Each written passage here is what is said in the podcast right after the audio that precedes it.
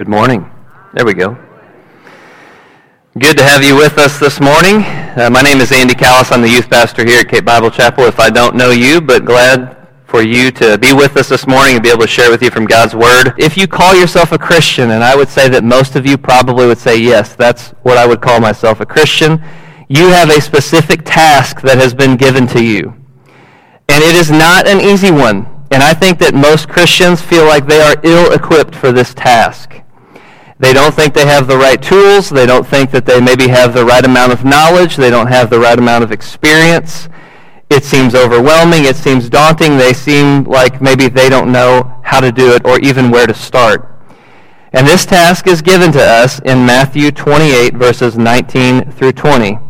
It's called the Great Commission, and here's what Jesus said. He said, Go therefore and make disciples of all nations, baptizing them in the name of the Father and of the Son and of the Holy Spirit, teaching them to observe all things that I have commanded you. And lo, I am with you always, even to the end of the age. Imagine how daunting of a task this must have seemed like for these 11 average guys, right? We remember who these guys were when Jesus called them. Just average guys. And he's like, I want you to make disciples of all nations. You guys right here. And they must have been like, um, how are we going to do that? Uh, we don't have enough knowledge. We don't have enough experience. Uh, we don't have cars, motorboats, or jets to get to all these nations. Like, how is this going to happen? And so I'm sure it was a very daunting, seemingly impossible task to make disciples of all nations. And uh, we can look at those guys, but man, those poor guys, that's, that's tough for them that Jesus gave them that assignment. But thankfully, he wasn't talking to me. He was talking to those 11 guys. Well, Jesus expands this out, and in Acts 1.8, he gives a very similar final statement. And he says, But you will receive power when the Holy Spirit has come upon you, and you shall be my witnesses to me in Jerusalem, and all Judea and Samaria, and to the end of the earth. And it's here in the book of Acts that we see this task really go beyond the scope of just the 11. Uh, according to Acts 1, verse 15, there's 120 followers of Christ receiving this promise and this command from Jesus. And as you move through the book of Acts, as we did with the youth over this last semester, you start to notice more and more people giving their lives to Christ and more and more people testifying about the grace of God through Jesus' death and resurrection, and they're telling other people about it. They realize that Jesus has passed this command on down to me to also make disciples. In fact, you see in the second half of the book of Acts, someone who was so great at making disciples, and his name was Paul. And he gave relentless testimony about Jesus being the Messiah, and he made disciples everywhere he went and with everything that he had. Here's what he said in Colossians 1, 28 through 29. He said, Him, talking about Jesus, we preach, warning every man and teaching every man in all wisdom that we may present every man perfect in Christ Jesus. To this end I also labor, striving according to his working, which works in me mightily. Paul's like, I'm giving it everything I've got, and I remember that it's him working in and through me as I'm doing that. So this command was not just for the 11. It was not just for the 120. We see in Acts that everybody who begins to follow Jesus realizes this command to make disciples is for them as well. Jesus makes the call really clear. It's not, it's not that it's complicated or hard to understand. We look at Matthew 28. He says, go. And really more literally, this would just be not go on a mission trip. Those are great too. But as you're going about your everyday life, while you're going, make disciples. Baptize them. Teach them. And know that I'm with you while, I, while you go through and do this. And in Acts 1, he says kind of the same thing, but an additional caveat there is he says, You're going to receive power by my Spirit to be able to do this. This is how I'm going to be with you. My Spirit is going to be the right tool that you need that's going to be deposited in you as a believer. He's going to be the difference between an overwhelming task that you'll never be able to do versus a life-giving, dependent on God, doable kind of assignment. So as you think about this new year coming up, I don't know if you do New Year's resolutions uh, or not, but oftentimes whenever we have you know a new year approaching, it just causes us to kind of think about where I've been, kind of where I'm headed, maybe some things that need to change or things I need to prioritize. And I want to challenge you today that in 2020, a priority that you that you make in your life is to make disciples because it's a priority. It's really the priority, I would say, that Jesus has given us as his followers. So if you call yourself a Christian, you have been called by Christ not only to be a disciple, he has called you to do that. You want to take care of that first, to repent of your sins, to trust Christ, to be a disciple, to follow Jesus. But he's called you to bring other people along with you that follow you as you follow Christ. And that would be a great goal for you this year. You probably think, well, that seems scary. That seems difficult. That seems time consuming. And I don't know if I can do that. And if you feel that way, that is perfectly okay because as we're going to see today, the disciples felt that way. And they had good reason for feeling that way, that there's no way we're going to be able to accomplish this task because they didn't have a great track record leading up to Acts chapter 1. But Jesus gives them the power, he gives them the right tools to accomplish the task, and he has done the same thing for us today. So we're going to be in Acts chapter 1. If you want to flip your Bibles open to Acts 1, that's where we'll be at today as Jesus launches them out on this disciple making mission and we're going to see the disciples, they struggle with this, but we're going to see how Jesus has a solution to equip them for this task of making disciples. So, what tools do you have at your disposal to make disciples this year? What power has God given you? First of all, our first point today is you have the power to make disciples through the inspired eyewitness testimonies. The inspired eyewitness testimonies. Let's look at Acts 1, verses 1 through 3. It says, In the first book, O Theophilus, I have dealt with all that Jesus began to do and teach until the time when he was taken up, after he had given commands through the Holy Spirit to the apostles whom he had chosen. He presented himself alive to them after his suffering by many proofs, appearing to them during forty days and speaking about the kingdom of God. So Luke begins by telling his friend Theophilus, there's a couple reasons why you can believe what I'm trying to tell you here. So in verse 1, he starts out and he says, These guys, the disciples and the apostles, they've been chosen by Jesus himself, and they saw, quote, all that he began to do and to teach. So they were there for his ministry. They saw all these things happen. It wasn't secondhand accounts for many of them. It was, I was there. I was an eyewitness. I saw what he did. Additionally, in verse 3, not only were they eyewitnesses to his ministry, they were eyewitnesses to his resurrection by many infallible and unmistakable proofs. And we just don't throw around that word infallible, right? This is a very important word. In fact, the word used here in the Greek, it's the only time it's used in the entire New Testament. And it basically means evidence that's impossible to doubt or something that is sure and that it's just plainly known. So Jesus' resurrection was sure, it was plainly known, and it was very difficult for people to doubt it. And here's why.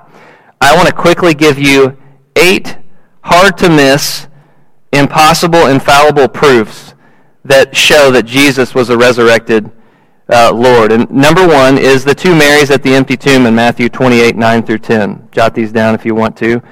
So these are different resurrection appearances by Jesus. The two Marys at the empty tomb. So they, they see the stone rolled away. They hear from an angel that Jesus has risen. They go running off to tell the disciples, and they see Jesus, and he speaks to them, and they worship him, and they cling to his feet. This is an unmistakable proof. Number one, unmistakable proof. Number two, the road to Emmaus in Luke 24. So there's two disciples that are walking along the road to Emmaus. They're talking about all the things that has been happening lately. And this mysterious guy comes up to them and starts asking them questions about all the things that's been going on. And it's Jesus, but he's disguised and they can't recognize him. But eventually he shows himself to them and they see that it's Jesus himself. So he appears to these disciples on the road to Emmaus. Uh, unmistakable proof number three, the disciples are in a locked room in John 20, 19 through 20. So the disciples are cowered down, uh, waiting for the Jews to come get them like they just did Jesus, and uh, probably pretty scared, intimidated, confused, not knowing what to do.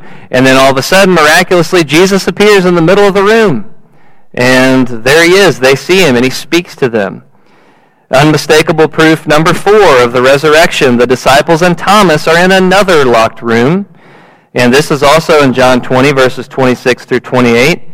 So the disciples are hunkered down again. This time, Thomas, who wasn't with them before, he's with them this time.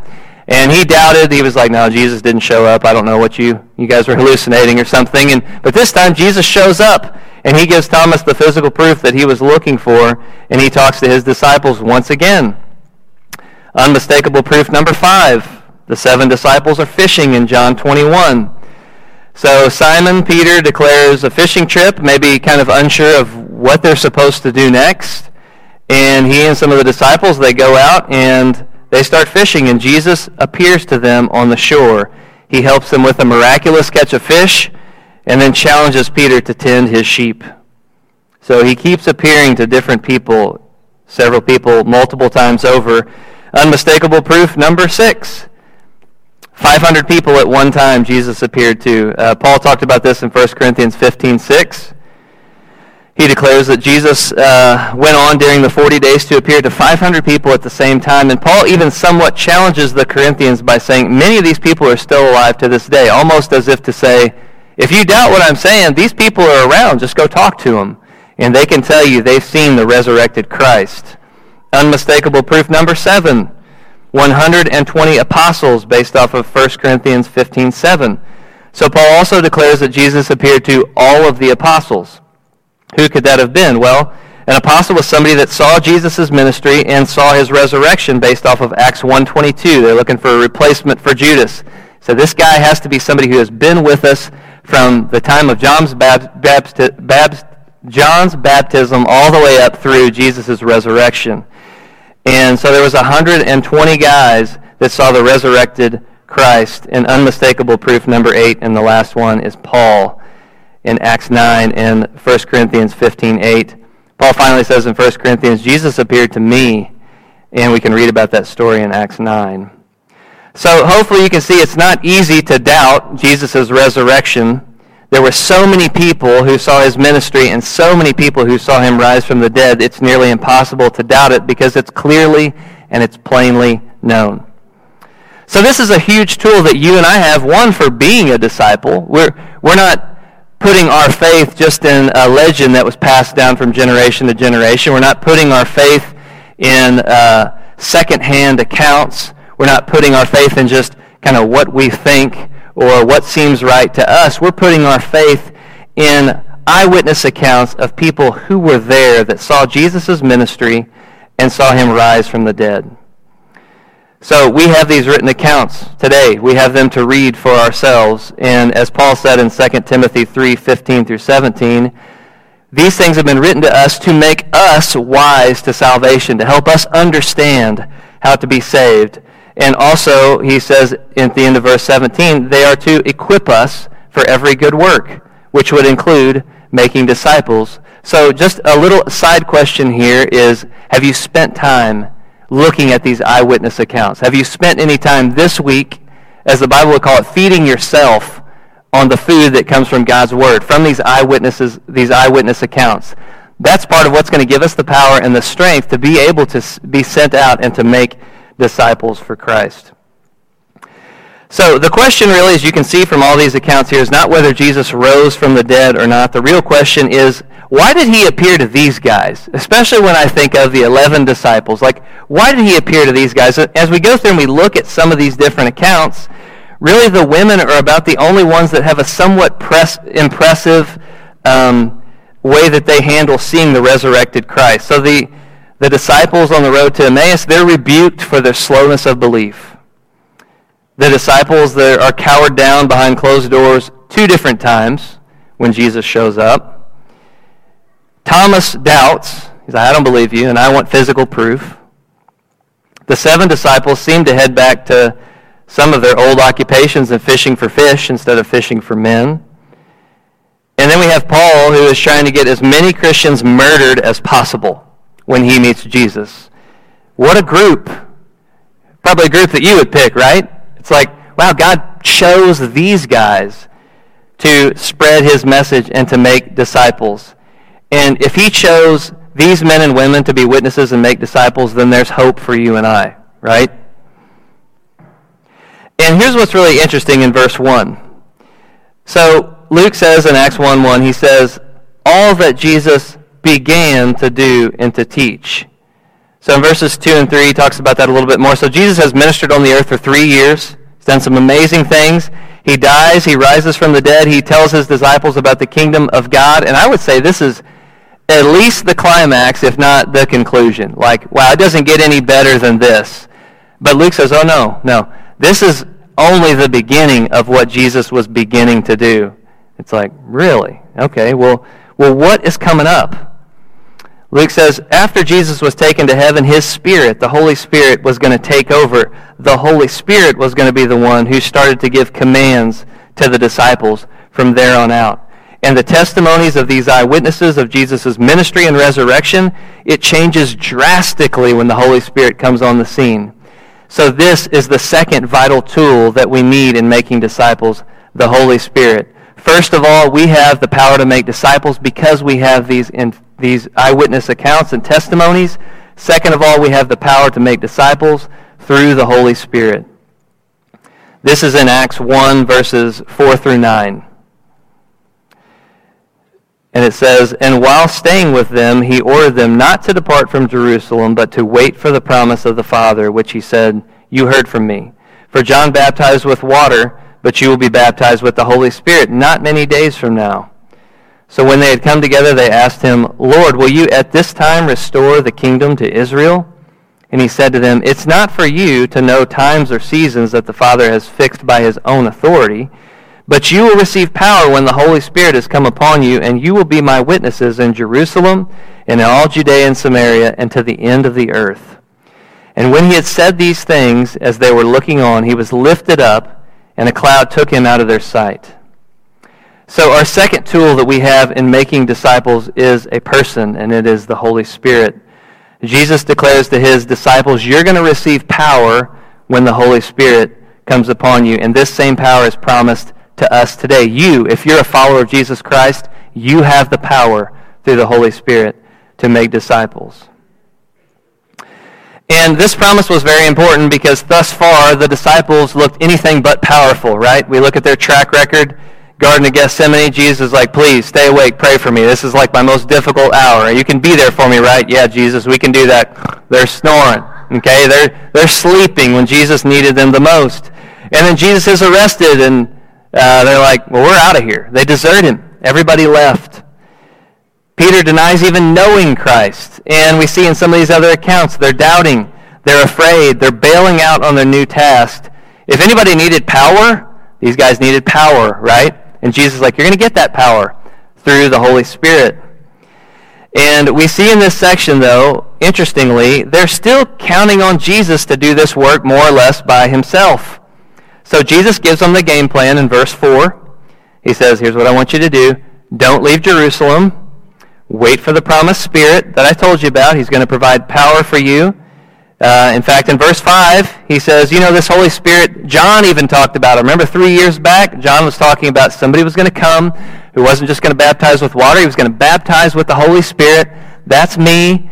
And uh, that's getting ready to happen not many days from now. So three years ago, they heard about this. And who is maybe thinking, who is this Holy Spirit? How's he going to come? How is that going to work? And Jesus talks to them about this Spirit again in John 14, 15, and 16. He's talking to his disciples, and he says, The Helper, the Holy Spirit, who's going to come and help you. He's going to guide you into all truth, John 16, 13. He's going to glorify the Son, John 16, 14. And he is going to convict and he's going to judge in John 16, 8.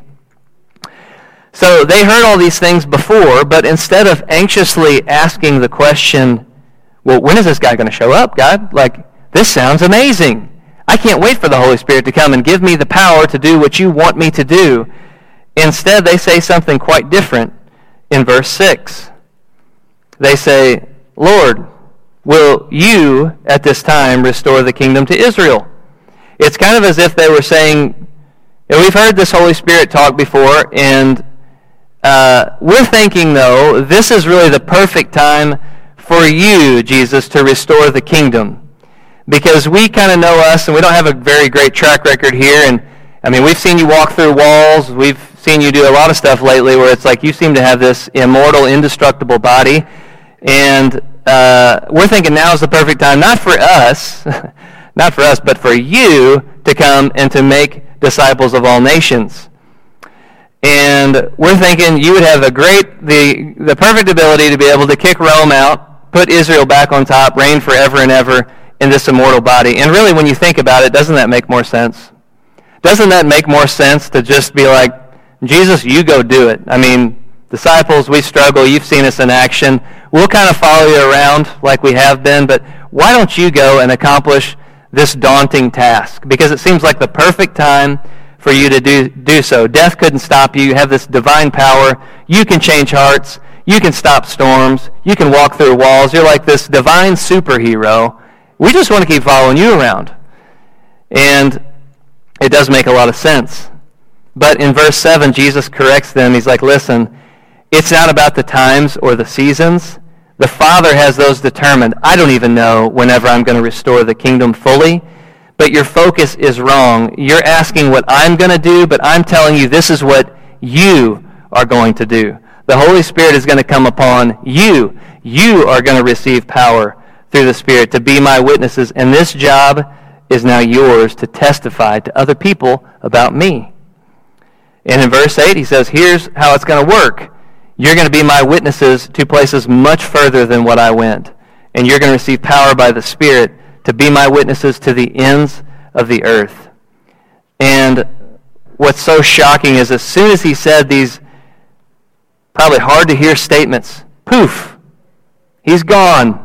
He starts floating up in the sky. And as you, as you read this account, you, you almost kind of feel like he's either starting to levitate as he's finishing up his last statement, or he says his last statement, and it's like, Toodles, I'm gone. And he starts floating off. And they don't have time to debate and say, oh, wait, wait, Jesus, I don't know if this is the best idea. What if we have a compromise and maybe you do some of this and we'll do some of this and we'll kind of work together? There's no time to debate. There's no time to ask questions like, how will we know the Holy Spirit comes? I don't, you didn't tell us exactly. There was no time to ask questions. There was no time to debate. And all of a sudden, Jesus is just floating off into the sky, and they're sitting there probably with their heads cocked to the side saying, What just happened? And uh, I want to show you, uh, this is related to what I just said. I want to show you a picture of my dog. Her name is Sage. And bring it up here on the screen. And she has this head cocked to the side thing. She's got it down. And I've, I've got one more picture. I really just want to show off how cute my little dog is. But uh, I've got another picture of her as well, where just you kind of see it. It's like, huh. And she does this whenever I'm looking right at her and I'm like, Sage, I'm talking to you, and I want you to get this, you know? And she'll be like, hmm, what, what? I know you're talking. She's like in her doggy mind, she's thinking, I know you're talking to me. I know this is important because you're, you're zeroed in on me, but I just can't quite understand English. You know, I can understand kind of rough and stuff like that, but I don't, I don't know what you're saying, but I really want to. And when I picture this scene, that's kind of how I picture the disciples, is they're just like, huh? Wait, wait you, I, and the great thing is, though, is that Jesus sends somebody else to kind of help smooth it over for him a little bit. But I just imagine them with that dog trying to figure out what you're saying, head cocked to the side, like, man, what is going on? Wait a second. We're the plan? Like, we're the plan? Couldn't there be a different plan that maybe would work better than us? But as David Platt says about making disciples of Christ, he says, We are plan A, and there is no plan B. We are plan A in making disciples. There is no plan B. And you might wonder, okay, like, why would God do this? Because it does seem like it would be so much more effective if God would just do this himself and not entrust this to us. But I think the answer is found in Hebrews 11:6. Many of you know this verse where part of it says without faith it's impossible to please God. God wants us to have faith in him. He wants to bolster our faith in him and what better way to do that than to give us a task that we cannot do on our own. This is an impossible task by ourselves. We need his eyewitness testimonies. We need his power through the Spirit to be able to do this. So the disciples are left with a monumental task. He gives them a big promise. This promise is for us today as well. But God is going to equip them for this task. He's going to give them the right tools. He's going to give them the right person and deposit his spirit within each one of them to give them the power to be able to make disciples and to be a witness for him. In fact, he said in John 16, 7, it's actually better for you if I go away so that the Holy Spirit will come. It would be better for you if I leave. And I don't think they remember that statement whenever Jesus is floating off. Wait, I, I, no, you're gone. And I don't feel like this is better, but you tell me it's going to be better. And he promised power. And as we continue on and we read through the book of Acts, we see that very thing, right? We see these guys be transformed from a bunch of scared, doubting disciples to bold witnesses for Christ. And this message of the gospel starts to go global. So the, the same Holy Spirit that those original apostles received, other believers in the book of Acts, they received that same Holy Spirit as well. And you and I have received the same Holy Spirit too. Paul talked about this in Ephesians 4, 4 through 6. He said, There's one body and there's one Spirit, just as you were called to the one hope that belongs to your call one Lord, one faith, one baptism, one God and Father of all, who is over all and through all and in all. So you might question whether or not you're capable of making disciples, but you have the same power that they did. You have the same power through the Holy Spirit. He gives you boldness. He gives you courage. He gives you strength, wisdom, knowledge, ability to be a witness for Christ. So we have the power through the Holy Spirit, and this leads us to our last point Something that you actually don't have power to do. You don't have the power to know when Jesus will return. And this is Acts 1, verses 10 through 11. It says, And while they were gazing into heaven, they got that head cocked to the side, looked down. While they were gazing into heaven as he went, behold, two men stood by them in white robes and said, Men of Galilee, why do you stand there looking into heaven? This Jesus who was taken up from you into heaven will come in the same way as you saw him go into heaven.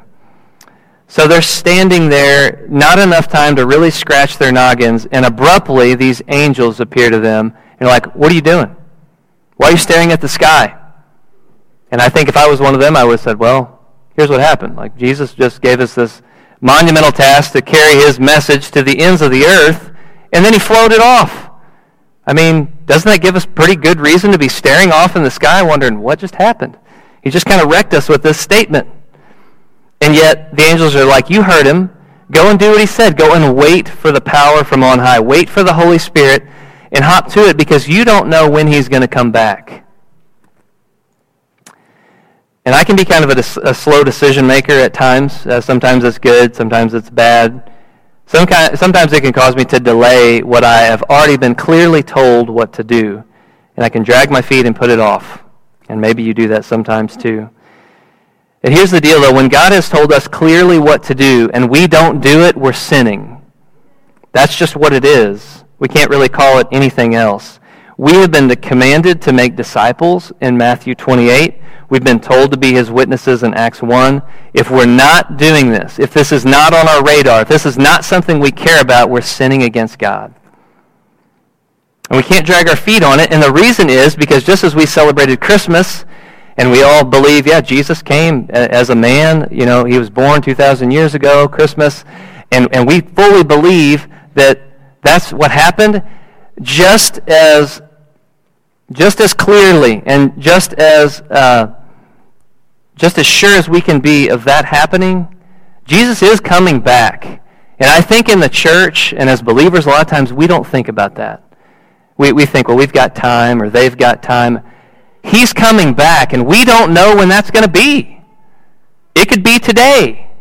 We don't know. We don't have the power to know when he is going to return, nor do we know what's going to happen in the future of our lives or in the future of lives of others that we know. So he is going to come back at a time unknown to us. And he's going to come back and he's going to meet your neighbors. He's going to come back and meet your coworkers. He's going to come back and meet your teammates. He's going to come back and meet your spouse or your kids.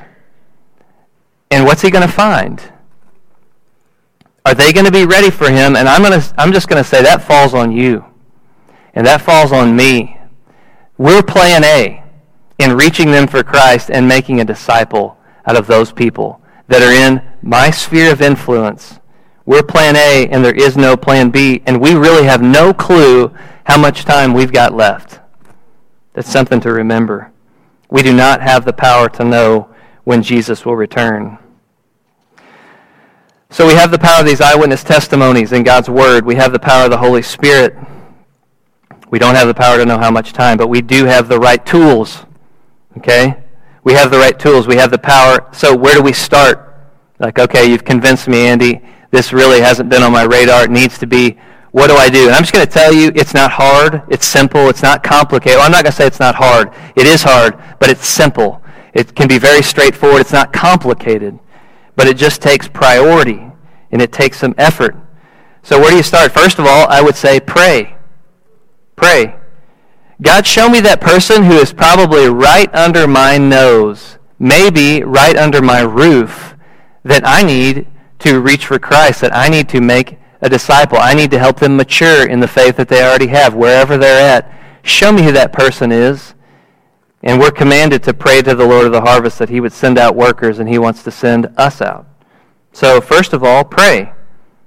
Second of all, talk. Find out where that person is at spiritually. Ask them some questions. Um, what's your church background? You spent much time in church. Do you go to church right now? What are some of your spiritual beliefs? Are spiritual things important to you? Does that kind of guide your life in any way? Tell me about some things that, that you believe. What do you think it takes for somebody to go to heaven? What do you believe about Jesus? What do you believe about Christianity? Things like that. Ask questions. Do you spend any time reading the Bible? Have you read the Bible before? Do you pray? What do you pray about? So ask some questions. Talk to them. Thirdly, read. We have these incredible eyewitness accounts. And ask if they'd be interested in looking at some of them. Like, hey, you want to read John chapter 3? Uh, read Romans chapter 3. And we can do it together, separate, but let's get together and let's talk about it. And let's see what you learned and what I learned. And, and let's uh, look at these accounts. And then the last thing would be pray again. Uh, pray for the powerful Spirit to give you wisdom, to give you insight, to know the best way to go about that relationship. Endurance. These relationships can be discouraging at times. Encourage to guide this person to repentance and or to help them grow in their faith. So as I said, it's not complicated, but it takes time and it can be difficult and it can be messy because people are sinners just like us and it can be tough.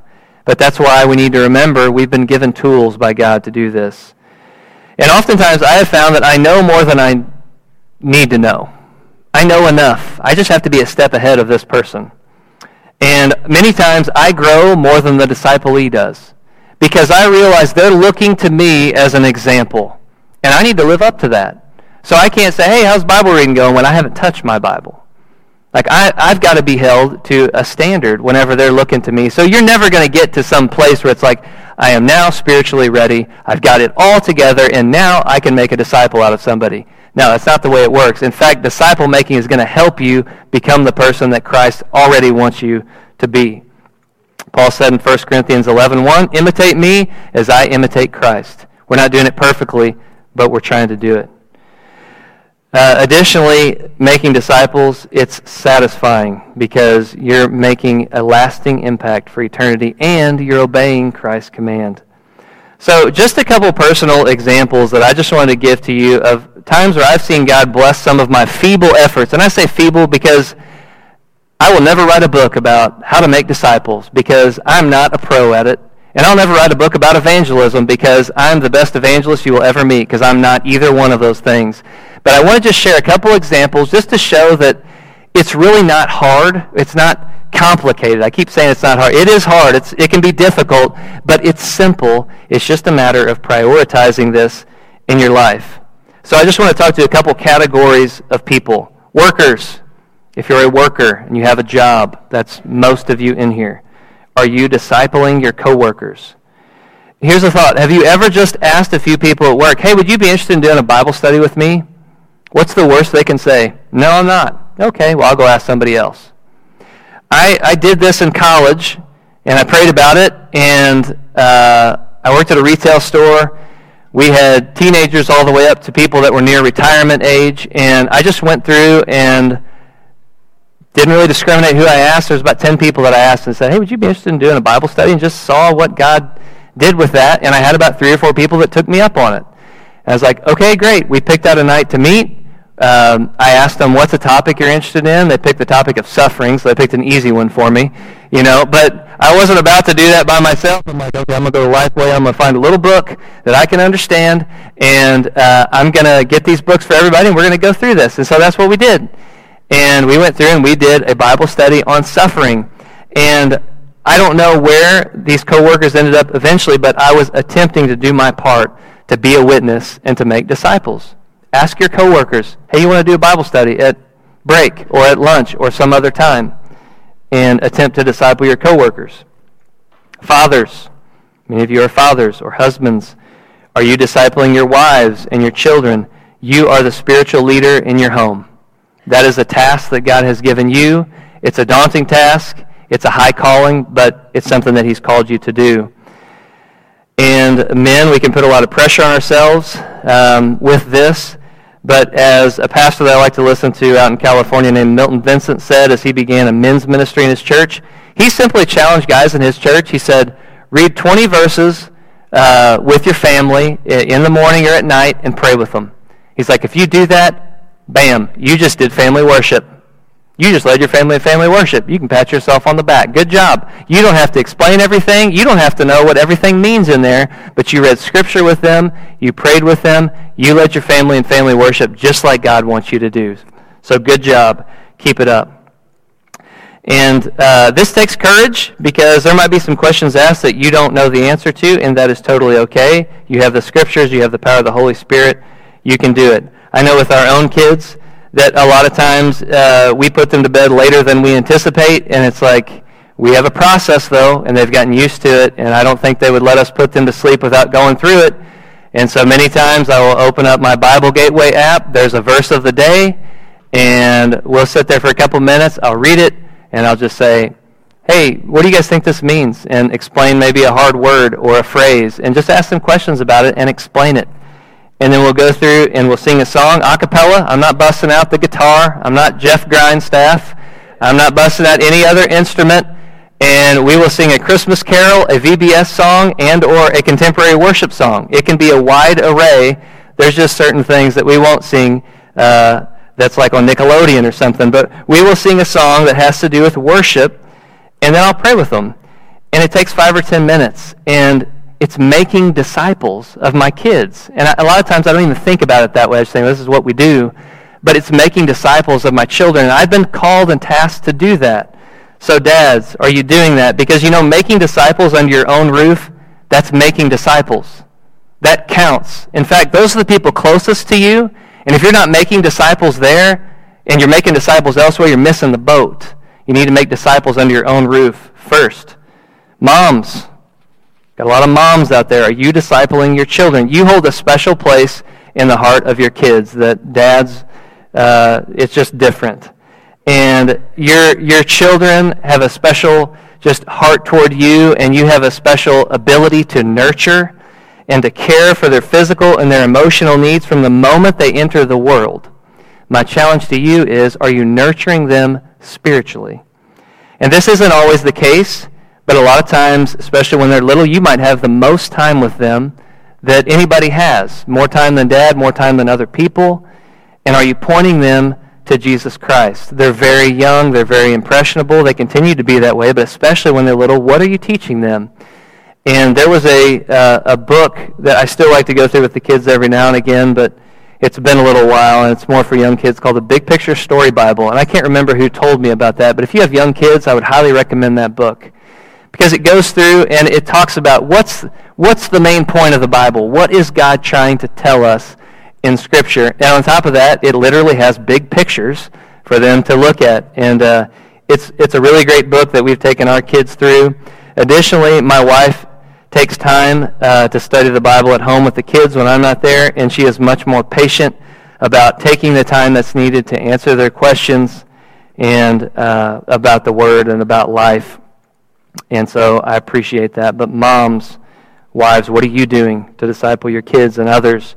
The last group, singles. Are you using your singleness to disciple others? Paul talked about this in 1 Corinthians 7.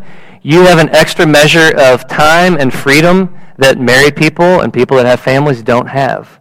So, how are you using that? Are you using that to serve God and to reach out to the lost and make disciples? And I have been very blessed in my years here to have some great single adult volunteers that are willing to not just meet during Sunday school or Sunday morning or Wednesday night with their with the youth that we have. They're like, "Hey, let's go out and do something during the week on the weekend because they want to make disciples."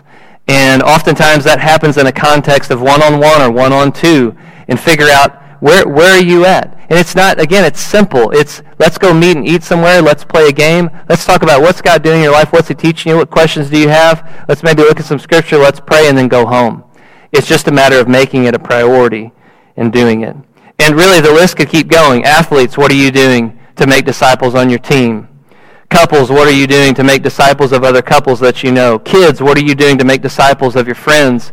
Neighbors, what are you doing to make disciples in your neighborhood? And the whole point is you have the necessary tools. You have the power through the scriptures. You have the power through the Holy Spirit. You don't have to be like me, laying on your back, being like, what am I going to do now? I've exerted all of my effort that I've had to give digging this ditch. Okay? That's not what it's like. You've been given the power through the Holy Spirit and through God's Word to go and do this. Now take a step of faith and do it. Pray, talk, read, pray some more. You're able to do this. And I just want to ask you this year as we think about 2020 can you invest in one person? You're like, I don't know who that person is. See step one pray. Figure out who that person is. Might be somebody under your own roof that you just need to prioritize that relationship. Maybe it's somebody somewhere else. But we have plenty of space in here. And we want to make disciples at this church. Jesus wants us to make disciples. That is his plan A for your life, not plan B or plan C or plan D. He wants to make disciples through you, and you can do this. All right? Let me pray for us. Father, we are so thankful that you have given us this challenging task. Um, Lord, a lot of times we can feel like we're not up for the challenge, and we feel like that it would be better if you just did it. But instead, God, you have given us this task, and you have given us the tools. You have given us your word. You've given us these eyewitness testimonies uh, from your disciples and apostles that saw your ministry and they saw you rise from the dead. And we have your word. We have instruction from your word. It gives us strength. It gives us encouragement. It gives us wisdom to make us wise to salvation and equips us for every good work. We thank you for your word. We thank you for your Holy Spirit that dwells within us. And I pray that you would help us to walk in his ways and help us to be people that look like Jesus and are being molded more and more into the image of Christ.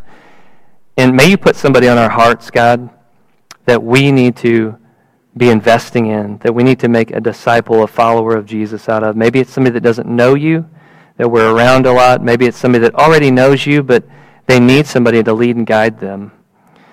Pray that you would put that person on our heart, God. Give us the faith, give us the trust, and give us the strength to make a move in that direction. And we pray all these things in Jesus' name. Amen.